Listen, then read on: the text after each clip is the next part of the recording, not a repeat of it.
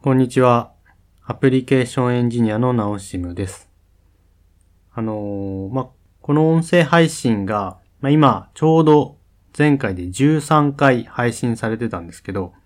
あんまり過去の自分の配信をこう聞くっていうことをしていなかったので、まあ、もちろん編集中は聞いてるんですけど、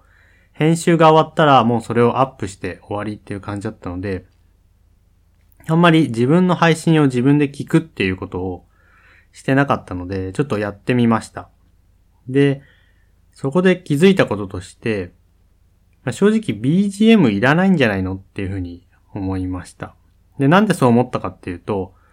あの、まあ、編集してる時っていうのは、まあ、そんな風には感じなかったんですけど、いざ自分で自分のポッドキャストを聞くっていう時に、まあ、普通の再生スピードで聞いてる分にはいいんですけど、めんどくさい、早く聞きたいので、1.5倍速にしてみたんですね。で、そしたら、BGM も1.5倍速になるので、なんかこう、妙にアップテンポなラジオになってしまって、別にそんな、あの、スピーディーでアップテンポな何か、あの、話がしたいわけではないので、ちょっとなんか空気が違うなと思いました。で、今じゃあなんで BGM をつけてるかっていうと、実はあんまり意味がなくて、ポッドキャストを配信する場合は、アンカーを使ってるんですけど、ただアンカーに BGM を簡単につけられる機能があるっていう理由だけで BGM をつけてました。で、つけるとまあ確かにラジオっぽい雰囲気が出てすごくいいなと思ってたんですけど、まあ、ちょっと一視聴者、聞く側に回ってみて倍速で再生してみたら すげえ邪魔だなっていうふうに思いました。なのでちょっと今回の配信から BGM をなくしてみるということをやってみようかなと思います。で、実際、じゃあ自分が聞いてるラジオはどんな感じかっていうと、まラジオというかポッドキャストはどんな感じかっていうと、私が聞いてるのはリビルド FM であったり、バックスペース FM なんですけど、確かにそれも BGM ないんですね。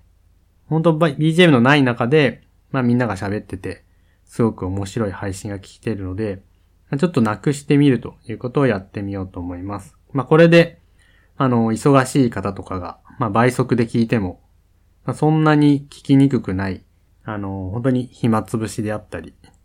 ちょっとした合間であったりってところで聞ける、えー、音声になるんじゃないかなというふうに思ってます。で、実は今回、BGM を消すだけではなくて、マイクも変えてみました。で、いつもは Mac の標準でついてる外部マイクに向かってただ喋ってるだけだったんですけど、まあ、正直、まあその音質を上げるっていうことよりも、自分がちゃんと定期的にこういう配信をするっていうところに力を入れた方が、まあ、継続するんじゃないかなと思って、そういう形にしてたんですけれども、まあ、ある程度回数を重ねてきて、なんとか継続できる雰囲気にもなってきたので、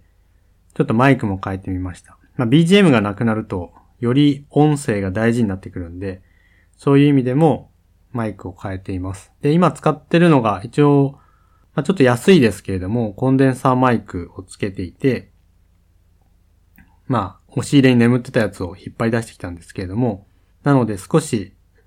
音も聞き取りやすい音声になってるかなと思います。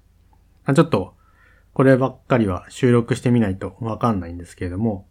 まあこれで、まあ聞きやすい放送になったらいいなと思います。はい。今日は以上です。今日もご視聴ありがとうございました。ではまた。